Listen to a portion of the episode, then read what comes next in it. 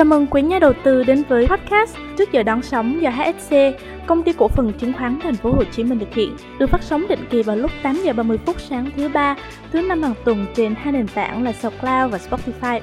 Tôi là Kim Ngân là người sẽ dẫn dắt và đồng hành cùng với quý nhà đầu tư trong tập phát sóng này.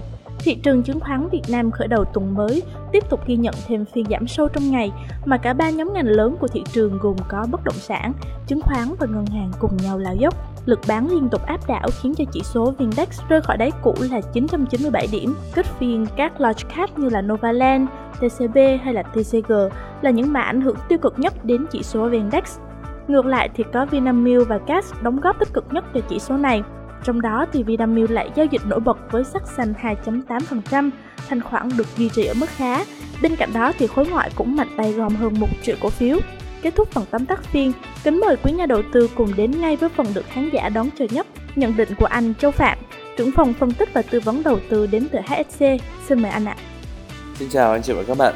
Chúng ta lại được gặp nhau trong bài postcard của HSC và đến được thì ngày hôm nay thì là phiên giao dịch cả đầu tháng 11 rồi thị trường thì vẫn chưa có những điểm sáng mình cũng rất là cảm ơn ờ, những cái bài tổng kết của bạn Ngân nhìn nhận về điều kiện thị trường trong mỗi phiên sáng và nó rất là bám sát với điều kiện thị trường hiện tại. Chúng ta cần phải có một cái bức tranh rõ ràng của thị trường, đặc biệt là chỉ số VN Index, đó là chúng ta vẫn đang lao dốc áp lực điều chỉnh giảm. Những thời điểm mà hàng loạt cổ phiếu bị giảm sàn, áp lực bán và cũng không có lượng mua lên. Nếu mà đặt vào góc độ nhìn chung về câu chuyện của toàn cầu, thì thực ra là thời điểm này nên là thời điểm phục hồi, chứ không phải thời điểm điều chỉnh giảm. Những cái thông tin liên quan đến cái điều kiện của thị trường vĩ mô, nhìn chung là nó liên quan đến việc Fed sẽ tiếp tục là tăng lãi suất điều này thì chắc chúng ta cũng không phải quá bất ngờ. Với thứ hai nữa là những thông tin về điều kiện thị trường thì nó cũng đang ở trong một giai đoạn à, điều chỉnh tiêu cực à, đe dọa suy thoái, cũng như là trong những trạng thái thị trường xấu.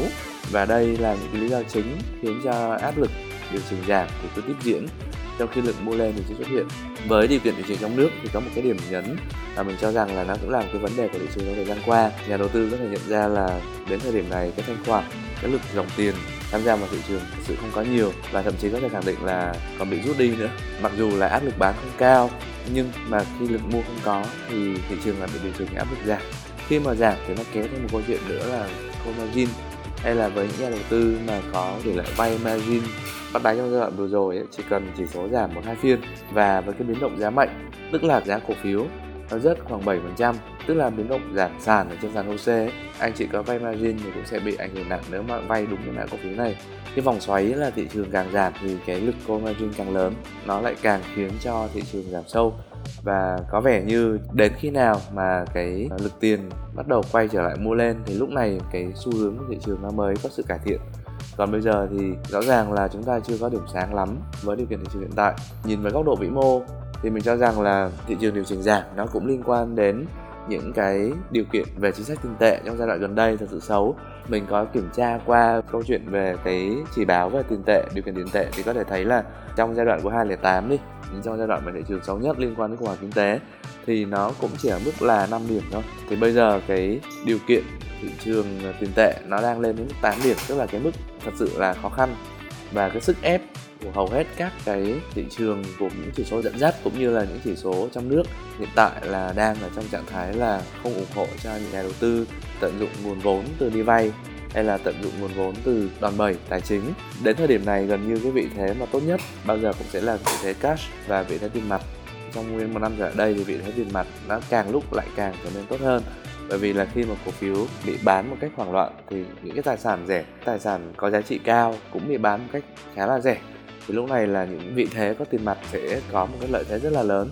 Khi mà chúng ta mở lệnh mua lên, ở trong trạng thái là mua, khi mà thị trường bắt đầu xác nhận một cái nền đáy nào đó, mình cho rằng đây cũng chính là cái lượng tiền sẽ cứu thị trường trong giai đoạn mà bị hoảng loạn như thế này.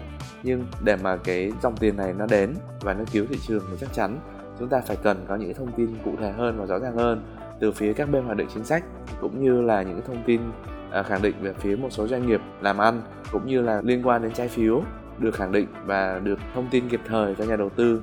Tại vì là khi mà nỗi lo càng lớn thì cái áp lực bán và cái tâm lý của thị trường càng yếu và qua đó thì áp lực về chỉ số nó sẽ tiếp tục điều chỉnh giảm. Do vậy, chúng ta nên quan sát, thay vì là chúng ta mở lệnh mua bắt đáy, bởi vì là điều kiện rủi ro của thị trường vẫn còn đang khá phức tạp.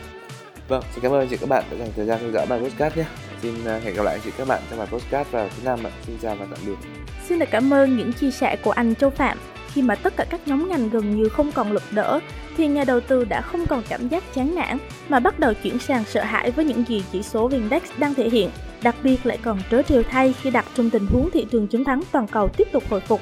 Do vậy, khi thanh khoản chưa thật sự được cải thiện, khả năng áp lực bán vẫn còn đè nặng và duy trì trạng thái tiêu cực cho thị trường thì tất nhiên là nhà đầu tư vẫn nên tiếp tục ưu tiên quan sát trong phiên giao dịch tiếp theo.